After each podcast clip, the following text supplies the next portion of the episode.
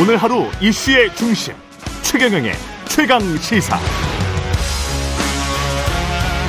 네, 이번 주말이 설 연휴인데요. 설 민생 대책부터 글로벌 경제 위기 속 우리 경제 타겟책까지 방기선 기획 재정부 1차관과 짚어보겠습니다. 안녕하십니까? 네, 안녕하십니까? 예. 세계은행이 올해 2023년 세계 경제 성장률 전망을 3.0에서 1.7%로 아주 큰 폭으로 하향했습니다. 어, 경제 상황이 지금 경기 침체까지 가는지 아니면은 하강 정도로 멈추는 건지 이게 지금 관심사인데요. 어떻게 보십니까? 예, 뭐 말씀하신 것처럼 사실 그 최근에 여러 기관들에서 우리 그 글로벌 경제 성장을 굉장히 낮춰서 어 음. 전망을 하고 있습니다. 이거는 기본적으로는 최근 주요국이 이제 금리 고물가에 대응을 해서 금리를 이제 급속히 올리다 보니까 이게 순차적으로 시차를 두고 실물 경제에 나쁜 영향을 미치는 것으로 볼 수가 있겠습니다. 예. 이 세계 경제 전망을 최근의 경제 전망 숫자를 보면은 저희가 한 50년간 70년대부터 시작을 해갖고 오일 쇼크가 한번 큰 위기가 있었고요. 그 이후에 이제 08년도에 금융위기가 한 번 있었고 어. 또 최근에 팬데믹 위기가 있었는데 이것처럼 세계의 커다란 위기를 제외하고는 가장 낮은 수준으로 전망을 하고 있습니다. 그렇죠. 예. 예. 그래서 어 일부에서는 그 IMF 수석 이코노미스트 같은 경우에 이제 the, the darkest hour 그래서 가장 어려운 시기가 될 것이라고 전망을 하고 있는데요.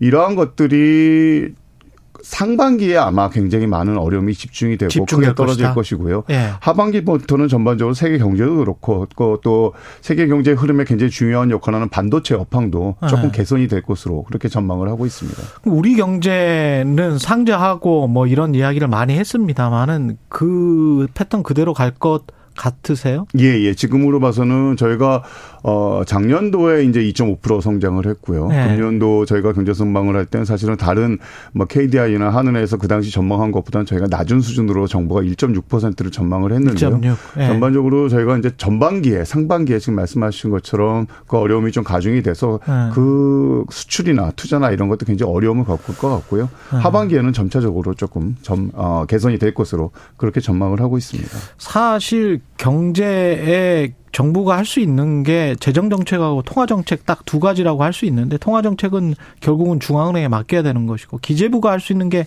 재정 정책밖에 없는 거 아닙니까? 모든 정부가 그런 것 같은데. 어, 네. 저희가 봤을 때 크게 네. 저희가 금년도 경제정책 방향을 그 만들면서 음. 네 가지의 큰 방향을 제시를 했습니다. 네. 첫 번째 하나가 이제 거시경제를 안정적으로 좀 관리를 하겠다. 음. 결국은 이 얘기는 어, 그동안 저희가 이제 재정이 그동안 과도하게 좀 증가하는 측면이 있어서 예. 금년도 재정 예산 증가율 5.1%로 전망을 했는데요. 예. 그 5.1%로 전망된 그 숫자 내, 아, 예상 그 수립된 그 예산 내에서 음. 상반기에 집중적으로 재정을 좀 집중 투자 투자를 해서 예. 어, 상반기 어려움을 극복하는데 좀 최선의 노력을 다할 것이고요. 예. 그다음에 그 이외에도 뭐 그 중앙은행과의 긴밀한 공조라든가를 음. 통해서 저희가 거시 경제에 대해서는 조금 신축적으로 어려울 때는 조금 더 적극적인 모습을 보이고 예. 어 조금 나아지면은 예. 그 이후에 나아질 때는 저희가 이제 민간 중심의 활력 제고라고 해서 두 번째 정책 방향을 내세우고 있는데 예. 거기에서 이제 각종 투자를 촉진할 수 있는 방안들을 좀 저희가 제시를 했고요. 예. 또 규제 완화에도 여, 전히 계속 지속적 노력을 할 겁니다. 그 이외에도 사실 이런 어려움을 겪으면서 어, 많은 서민들이 좀 더 큰 고통을 겪지 않겠습니까? 그렇죠. 그래서 그런 분들을 위해서는 저희가 민생 경제 회복에 적극적으로 지원을 하겠다는 세 번째 방향을 내세웠고요. 마지막으로는 그 이외에도 저희가 3대 어, 구조 개혁이라는 것들이라든가 또 인구가 굉장히 저희가 고령화되는 문제, 그 위기에 대응 문제 이런 것들에 미래 대비 체제 개선 이렇게 네 가지 큰 방향을 내주고 있어서 이 네 가지 방향들을 조화롭게 저희가 운용을 하면서 음. 어, 경기가 크게 꺼지지 않고 안정적인 수준으로 관리할 수 있도록 노력하겠습니다. 음. 대통령도 꼭 필요한 계층에게 두텁게 이게 뭐 선거 전부터 그리고 선거 이후에도 계속 강조한 말씀인데 그렇다고 치더라도 세수가 걱정되는 측면이 좀 있긴 하지 않습니까? 경기가 이제 둔화가 되면 아무래도 부가세, 법인세, 뭐 소득세 이런 게 전반적으로 줄어들 수밖에 없을 것 같은데 그 상황에서 이제 법인세율 포인트를 좀 낮췄단 말이죠. 이러면 추경 안 해도 될까요? 지금 세수 문제에 대해서 네. 많은 분들이 걱정을 주시는데요. 네. 사실은 내년도, 아, 그러니까 금년도의 금년도. 세수는 사실 작년의 성과에 그러네. 기반을 해서 가져오는 네. 것이기 때문에 네.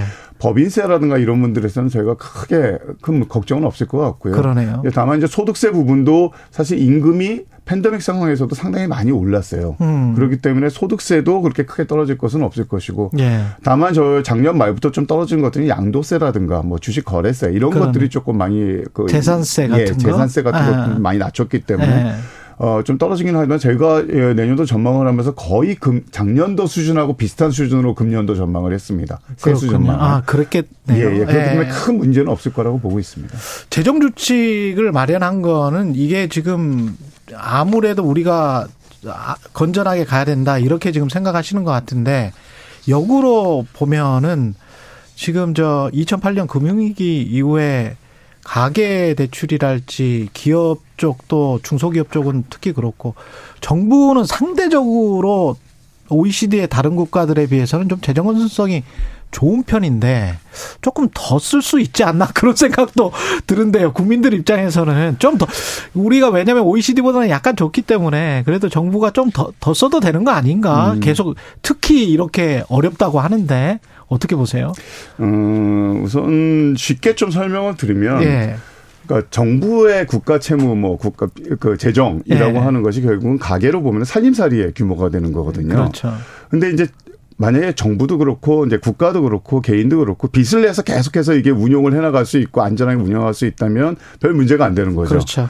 근데 사실 이게 빚이 많아지고 하다 보면은 네. 사실 더 이상 빚을 내기도 어렵고 음. 또 빚을 낸다 하더라도 금리도 굉장히 이자도 많이 내야 되고 그렇지. 그러다 어느 날 결국은 그 빚도 이제 막히게 되고 음. 근데 본인이 다 사실은 돈을 많이 벌면 네. 괜찮은 거거든요. 그렇죠. 수출 많이. 갚아보면 되는 거니까. 네. 근데 이제 그 빚, 그 빚이 워낙 과도하게 커지면 사실 본인이 버는 것 정도로 감당을 못하는 순간이 올 수가 있는 거거든요. 그렇죠. 그런 의미에서 사실은 정부가 국가 채무에 대해서 굉장히 신경을 많이 쓰는 겁니다. 그래서 네. 많은 분들이 뭐 일본이나 미국이나 이런 데들은 국가 채무 비율이 굉장히 높지 않느냐 뭐 GDP 비율이 그렇죠. 예. 네. OECD 평균에 비해서도 예. 어, 우리는 아직 괜찮지 않느냐라고 하는데 차이가 있는 점이 뭐냐면 사실 미국이나 일본이나 뭐 이런 나라들은 기축통화국이죠. 음. 그러니까 본인이 돈이 필요하면 돈이 본인이 돈을 발행을 해서 화폐를 발행을 해서 예. 그걸 조달을 할 수 있는 겁니다. 그거를 세계 모든 나라들이 다 그 돈을 받아들이고 있는 거고요. 예. 근데 우리나라 경우에는 사실 기축통화국이 아니기 때문에 예. 그들처럼 마음대로 화폐를 발행하고 채권을 발행할 수 있는 데는 한계가 있는 거죠. 그래서 비기축통화국이라고 하는데 이들의 평균이 보면 정부 음. 부채가 53.5%입니다. 비기축통화. 예, 예. 예. 여기에 들어가는 것들이 스웨덴, 뭐 노르웨이 같은 나라들이 들어가고요. 기축통화들이 이제 평균적으로 했을 때 이제 한 90% 가깝게 한 87.8% 되는데 아까 말씀드린 것처럼 비기축 통화의 GDP 비율, 그 부채 비율이 53.5%라고 그러는데 저희가 작년도의 기준으로 봤을 때 54.1%입니다. IMF 예. 기준으로 봤을 때. 그러니까 예. 이 비기축 통화의 평균보다는 조금 높은 수준으로 음. 가 있는 거죠. 그렇기 때문에 우리나라와 같이 이제 소규모 개방 경제 또 화폐 가치가 변동성에 취약한 비기축 통화국 이럴 음. 경우에 있어서는 사실은 더 엄격한 재정 건전화의 노력이 필요하다고 말씀드릴 수 있겠습니다. 그런 측면에서 지난번에 이제 성일종 정책위 의장도 그렇고 추경호 총리도 잠깐 언급을 한것 같은데 일본처럼 달러와 무제한 통화 수합 같은 거 한미일 동맹도 하는데 우리 기재부에서도 그거를 좀 적극적으로 추진해봤으면 좋겠다 그런 생각도 듭니다. 그러니까 어, 일본의 엔화하고 네. 미국의 달러는 둘 다 이제 기축 통화기 때문에 네. 이제 통화 수합이라는 것이 조금 더 편한 상태로 이루어지는 거고요. 네. 우리나라의 경우에는 미국과의 통화 수합도 꾸준히 노력을 하고 있습니다만은 사실 미국의 입장에서 봤을 때는 한국이 특별히 어렵다 그러면 통화 수합을 통해서 문을 열어주겠는데. 네. 어, 그들이 봤을 때는 사실 우리나라 경제는 아직은 좀 탄탄한 음. 측면이고 전 세계적으로 다른 나라들과 비교해 봤을 때도 굉장히 안전한 상황인데 굳이 통화수업이 필요할까? 라는 음. 생각을 좀 하고 있는 것 같아요. 그래서 그렇구나. 이건 상대방이 있는 게임이기 때문에 그렇죠. 저희가 노력을 하고 있습니다만은 예. 조금 더 시간을 갖고 지켜봐야 될 것 같습니다. 아까 말씀하신 재정 준칙 같은 경우는 법제화를 지금 하시는 거죠? 예, 예, 예. 예. 그 어떻게 진행 상황을 좀 설명을 해 주시죠. 예, 예. 정부가 네. 이제 비상경제장관회가 9월 달에 해서 저희가 재정준칙 도입 방안을 발표를 했고요. 그 이후에 이제 의원 입법을 통해 갖고 근거 법안이 이제 발의가 됐습니다. 9월 달에. 네. 근데 잘 아시는 것처럼 어 작년 말에 이제 국회에서 이게 논의가 그렇게 제대로 되지는 못했어요. 네. 왜냐하면 예산안도 그렇고 세법안도 그렇고 상당히 그 처리가 조금 지연이 되고 치열한 논쟁이 있었기 때문에 특히 저희 기획재정부 소관 법률들에 대해서는 논의가 충분히 이루어지지 않았습니다. 그래서 음. 올해 지금 임시국회가 열려 있으니까 임시국회에서는 이 재정준칙 법안에 대해서는 논의가 좀 충분히 이루어질 것으로 기대를 하고 있고요. 네. 어 어, 사실 뭐 국제기구라든가 또 신평사 이런 부분들이 이 준칙이 어떻게 법조화 될 거냐, 잘될 음. 거냐를 굉장히 주시를 하고 있습니다. 그래서 정부는 앞으로 이제 이 재정준칙의 법제화에 대해서 최대한의 노력을 기울일 것이라고 말씀드리겠습니다. 아까 그 법인세 말씀을 하셨는데 그 우리 저 런던 대학교의 장하준 교수도 그렇고 서울대 명예 교수이신 이중구 교수도 그렇고 이 법인세와 어 성장률에 이 상관관계가 증명된 게 없다. 이 낙수 효과를 기대할 수가 있는가 회의론도 있습니다. 학자들 사이에서는 어떻게 보세요, 이거는? 이게 음 법인세가 인하가 되면은 음. 과연 경제 성장이 이루어지느냐 하는 그 낙수 효과에 대해서는 사실은 다양한 의견이 그렇죠. 있습니다. 예. 어 일부 일각에서는 이제는 그 낙수 효과 없어지지 않았냐라고 얘기하시는 예. 분도 있지만은 사실 또 많은 연구들은 이게 아직도 긍정적인 큰 영향을 미치고 있다라고 음. 말씀하시는 분들도 많이 있습니다. 그래서 실증적으로 보면은 법인세가 인하가 되면 투자도 늘고 좀 고용도 늘고 예. 한다는 예, 연구가 많이 있고요. 음. 뭐 쉽게 말씀드리면 그런 거죠. 글로벌 경쟁을 하게 되면 사실 우리나라 기업들이 해외에 나가서 수출도 해야 되고 해외에 직접 나가서 예. 투자도 해야 되는 상황이 되고요. 또 해외 유수 기업들이 국내에 와서 또 투자도 하고 고용도 창출하고 해야 되는 두 가지 측면이 다 있는 것들이거든요. 예. 그것들에 대해서는 여러 가지 측면들에 대해서 기업들이 음. 뭐 투자를 하거나 해외 진출을 할 때 고려를 할 텐데 그 중에 하나 중요한 것이 사실 법인세율이라고 볼 수가 있겠습니다. 예. OECD의 평균이 한 21.2% 정도가 되거든요. 최고세율이. 예. 근데 우리가 지금 현재 최고세율이 25%니까 음. 남들보다는 3% 정도 3% 포인트 정도 높은 거죠. 음. 그렇다 보면 똑같은 조건이라면 법인세가 조금 더 낮은 곳으로 갈 수밖에 없는 것이 기업의 본질적인 특성이라고 보기 때문에 어, 저희가 해외에서 나와서 다른 유수의 기업들과 경쟁을 하는 국내 기업 또는 음. 국내에 들어오고 싶은 해외 기업들이 사실 불평등한 조건이 아니고 불리한 환경이 아니고 음. 평등하고 좀 더 유리한 환경에 있을 수 있도록 저희가 법인세 체거세율을 좀 정상화하자는 그런 취지에서 추진한 것이라고 생각을 예, 하시면 법인세 인하를 해서 기업들이 고용을 늘리고 하는 어떤 정책 효과나 이런 것들은 그래도 한 1년, 1년 반 정도는 기다려야 되겠죠. 그렇죠. 조금은 예, 있어야 되죠. 아무래도 예, 예, 예, 정책이라는 게 부동산과 관련해서 먼저 여쭤보고 그다음에 물가, 설 연휴 민생 대책을 마지막으로 여쭤보는 게 맞을 것 같습니다. 부동산 가격의 하락 속도가 굉장히 좀 빠르고 부동산 시장 리스크 때문에 이게 금융 쪽 어, 채권 시장으로 프로젝트 파이낸싱 뭐, 뭐, 50조다, 뭐, 앞으로 돌아올 채권 만기, 이게 다 계산을 지금 하고 계시는 거죠, 기재부에서. 예, 예. 예, 이게, 이, 그, 그, 다행히도, 다행히도 시장 금리는 좀 떨어지고 있어서, 네. 지금 상황은 안정적이다라고 보십니까? 어, 조금 안정을 찾아가고 있는 과정이라고 안정을 찾아가고 있는 예, 예, 과정이다. 예. 그러면 어떻게 보세요? 중앙은행에 개입할 수는 없지만 지금 현재 이제 우리가 3.5%인가요? 예, 예. 이 정도 선에서 기재부는 좀 멈췄으면 좋겠다 이런 생각도 드십니까? 어떻게 생각하세요? 어, 뭐 잘 아시는 네. 것처럼 네. 이제 기준금리라는 거는 중앙은행에서 결정을 하시는 네. 것 때문에 사실 저 저희 이제 기재부의 입장에서는 뭐라고 그거에 대해서 언급을 하는 건 어, 적절치 않을 것 같습니다. 예. 지금 저 부동산과 관련해서 내놓은 부동산 규제 완화 정책 이거는 이제 기재부랑 국토부랑 함께 내놓은 것 같은데 시장 반응은 어떻고 이거 좀 먹히고 있는지도 좀 궁금합니다. 예, 뭐 그 전에 조금 상황 설명하시면 예. 작년 작년도에 사실은 4월 말부터 시작을 해서 이 주식 주택 가격이 지속적으로 쭉 떨어지고 있는 상황입니다. 예. 그러니까 이게 전국 주 주택의 실거래 지수를 보면 17년도부터 시작을 해갖고 이게 최고 한 41.5% 늘었다가 최근에 빠지기 시작하면서 한 12% 정도가 12.8%가 빠졌고요. 음, 음. 서울 기준의 아파트 기준으로 보게 되면 106% 그러니까 두 배가 됐었죠. 17년 이후에. 네. 두 배가 됐다가 그게 최근에 한21% 정도가 빠지고 있는 상황입니다. 근데 그 빠지는 속도가 굉장히 빠른 거 빨랐던 거죠. 속도가 최근에. 너무 빠르다. 예, 예. 그리고 거래도 사실은 역대 최저 수준으로 위축이 돼 있는 그런 음. 상황인 겁니다. 그래서 정부가 여러 가지 이제 과도하게 높았던 세제를 조금 낮추고 정상화 중과세를 좀 정상화하고 네. 그다음에 과다하게 좀 조이고 묶었던 대출을 조금 풀어주고 하는 이런 것들은 이 부동산 가격이 너무 빠르게 떨어져서 경착륙을 할까봐 하는 우려 때문에 하는 거거든요. 네.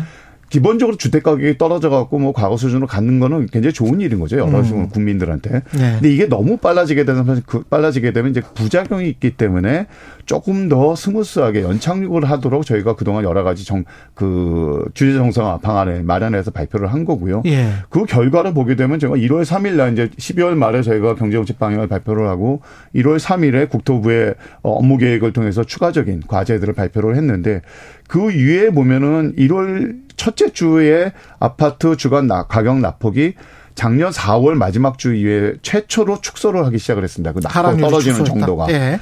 그리고 둘째 주는 그 낙폭이 더 줄어들어서 작년 음. 11월 수준으로 완화가 됐으니까 시장의 반응은 한마디로 말씀드리면 과도하게 위축되었던 그런 심리가 예. 조금 일부 지정이 진정이 되는 것이 아닌가라고 보고 있고요. 예. 그런 것들을 보면은 이 수급의 문제로 봤을 때 수급 매매 지수라는 아, 매매 수급 지수라는 게 있는데요. 예. 어, 수요가 더 많냐 공급이 그렇죠, 더 많냐 그렇죠. 하는 건데 그 매수 심리가 조금 더 강세를 보여주고 있는 예. 그 심리가 조금 아, 더 강세라기보다는 조금 나아지고 있는 음. 상황이 된 것 같고요. 분양 시장을 봐도 뭐 잘 아시는 둔천주공이라든가 또 장위 자위 같은 것도 그런 그러한 대단히 계약에도 조금 긍정적인 조짐이 나오고 있습니다. 그래서 정부는 이러한 시장 동안 계속 면밀 모니터링을 하고요. 필요할 경우에 조금 더 탄력적인 정책 대응을 추진하도록 그렇게 하겠습니다. 근데 민간 미분양 아파트 매입을 검토 중인 것 같은데 이거는 뭐 확정된 건가요? 아, 확정된 것은 아니고요. 네. 일단 그 미분양의 상황을 보게 되면은 앞서 말씀대로 가격이 많이 떨어지고 또 청약 시장도 위축되고 하다 보니까 이제 분양이 잘 안 되고 있어서 좀 네. 증가를 하고 있는 상황입니다. 근데 현재 상황을 객관적으로 보게 되면 어떤 상황이냐면은 어 작년 11월이 지금 공식적으로 나온 통계인데요. 네. 그 수준이 어, 장기 평균이 보통 한 6만 2천 원 정도라고 하는데 그 작년 11월이 5만 8천 원이었으니까 그거보다 조금 아래인 그러네. 수준인 거죠. 조금 예. 더 올라가게 되면 사실 조금 불안한 수, 음. 수준이 되는 거예요. 근데 과거 저희가 미분양이 크게 벌어졌던 게 이제 08년도 위기인데 그때는 16, 17만 원 가까이 예, 16, 7만 원. 예, 예, 예. 그렇기 때문에 사실은 아직 그 수준보다는 크게 하회하는 수준이라는 거고요. 또 직접적으로 부담이 되는 거는 이미 다 중, 준공을 해놨는데 분양이 되지 않는 그 그렇죠. 준공은 미분양 주택들의 숫자가 이제 중요한 거거든요. 예. 근데 그 숫자는 한 7만 7천호 수준에서 거의 뭐 크게 변하지 않고 7천호. 있는 상황입니다. 예. 예. 그렇지만 이게 이제 미분양이 지속적으로 확대가 되고 있기 때문에 네. 정부가 여러 가지 이제 탄력적인 대응 방안을 마련을 하려고 하는 것이고요. 음. 가장 근본적인 방법이 여러 가지 이제 규제 정상을 통해서 분동산의 거래가 활성화되도록 하는 것이 저희가 지금 하고 있는 적극적으로 추진하고 있는 정책인데. 네, 한쪽에서는 시장의 실패인데 그거를 네네. 굳이 뭐 정부가 사줄 필요가 있느냐. 예, 예. 그래서 이제 네. 일단 규제 정상을 통해서 이게 네. 자체적으로 시장 내에서 흡수가 될 수 있도록 저희가 노력을 하고는 네. 거고요.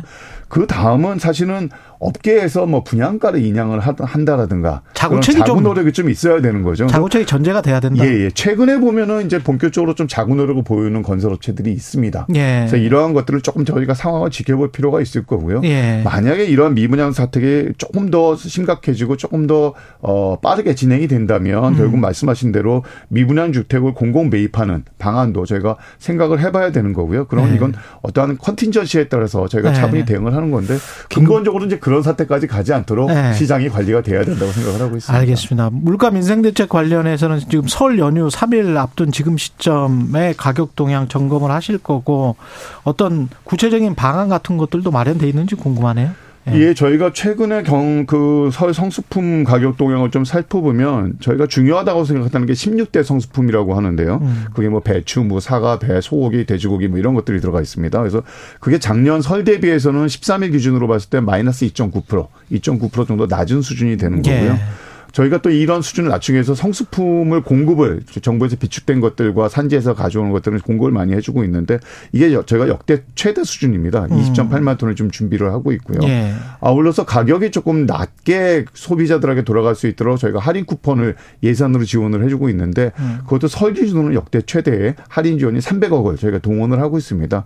그래서 현재 이런 것들이 차질 없이 진행이 되고 있어서 어, 어 저희가 마지막까지 이게 설 민생 물가가 높아지지 않도록 음. 최선을 다하도록 하겠습니다. 그리고 하나만 더 법인세 1%포인트 인하를 시켜줬고 그랬는데 반도체 등 뭐 물론 국가 전략 기술이긴 합니다만은 시설 투자를 하면 세 공제율을 15%까지 또 해주겠다. 뭐 기존에 이제 R&D 세 공제하고 지금 다른 거죠.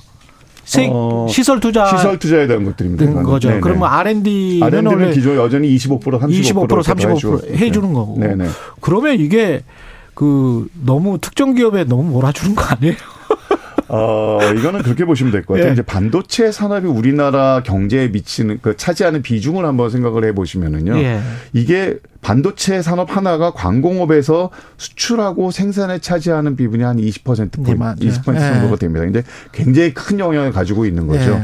그게 그리고 결국은 이게 이제 뭐 지금 말씀하신 특정 기업 하나만 있는 것이 아니고 음. 이게 여러 가지 그뭐 뭐 협력 기업이라든가 예. 예. 그렇죠 그런 산업 공급망에도 사실은 영향을 미치고 음. 근본적으로 미래 성장하고 안보까지도 사실 좌우할 수 있을 정도로 중요한 아, 산업이라고 말씀을 드리겠습니다. 그래서 예. 여러 나라들이 반도체에 아주 집중적으로 그 경쟁력 확보를 하려고 하는 것들은 결국 이게 국가 생존의 문제이기 때문인 거거든요. 그렇죠. 네. 그래서 사실은 기업 하나에만 낚여두고 알아서 해라라고 하기에는 음. 지금의 상황이 너무도 극심한 경쟁이 있기 때문에 결국 기업하고 정부가 연합을 해서 음. 함께 경쟁에 참여해야 되는 그런 상황이라는 거 이해를 해주시면 될 것 같습니다. 네, 알겠습니다. 여기까지 듣겠습니다. 방기선 기획재정부 1차관이었습니다. 고맙습니다. 고맙습니다.